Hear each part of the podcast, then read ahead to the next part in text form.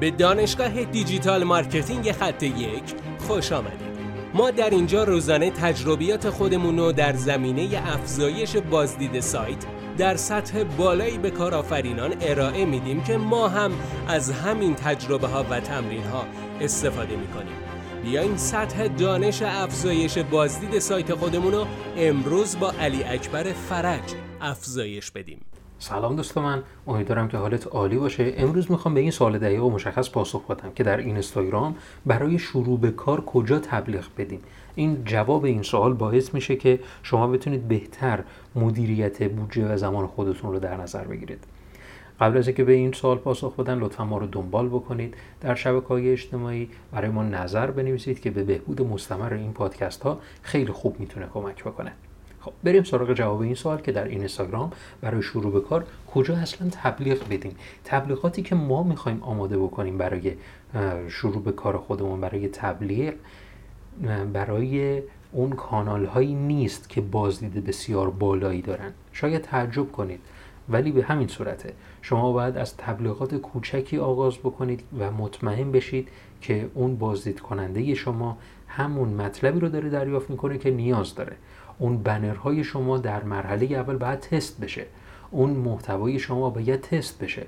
شما با بودجه های بسیار زیاد نمی‌تونید برای شروع به کار از پیچ های پر مخاطب استفاده بکنید. چون در روند اون تبلیغ دیتون متوجه خطاهایی میشید که باید اونها رو اصلاح بکنید و بعد از اون تبلیغ متوجه میشید دیگه بودجه نیست که بتونید انجام بدید. ما چون که بودجه تبلیغاتیمون در هر صورت محدود هستش.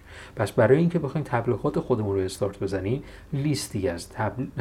کانال هایی رو در اون این اینستاگرام استخراج کنیم که به نسبت در حوزه ما دارن فعالیت می‌کنن و به حال اون فالووراشون از کم به زیاد می‌تونید لیست بکنید و به اونها درخواست بدید که به اون کانال هایی درخواست بدید که اون تعداد follower کمتری دارن. یه مقدار مثلا ممکنه برای یک کانالی که مثلا 5 K یا 10 K مثلا follower داره برای شروع شاید مناسب باشه در اون حوزه‌ای که شما هستید. بازم به نسبت حوزه متفاوت هستش.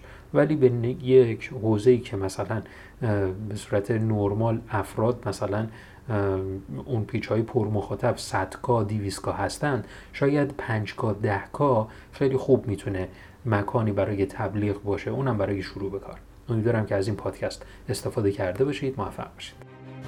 بسیار ممنونم که این جلسه با ما بودید. لطفا نظر خودتو برای ما بنویس و مطمئن باش که خونده میشه. برای دسترسی به منابع بیشتر بر اساس موضوع امروز که می‌تونه به شما در digital marketing کمک کنه به سایت خط یک دات کام سر بزن.